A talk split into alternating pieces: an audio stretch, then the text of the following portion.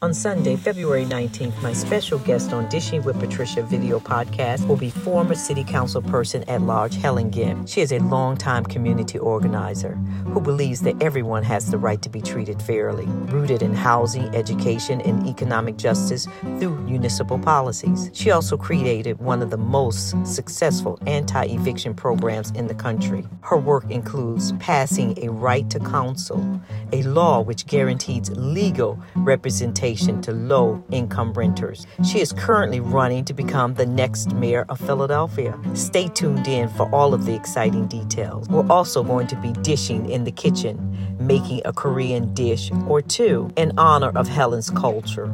For previous episodes, visit my website, classyessentialnutrition.com. Follow me on Facebook, Instagram, Twitter, and subscribe to my YouTube channel. I hope to see you then.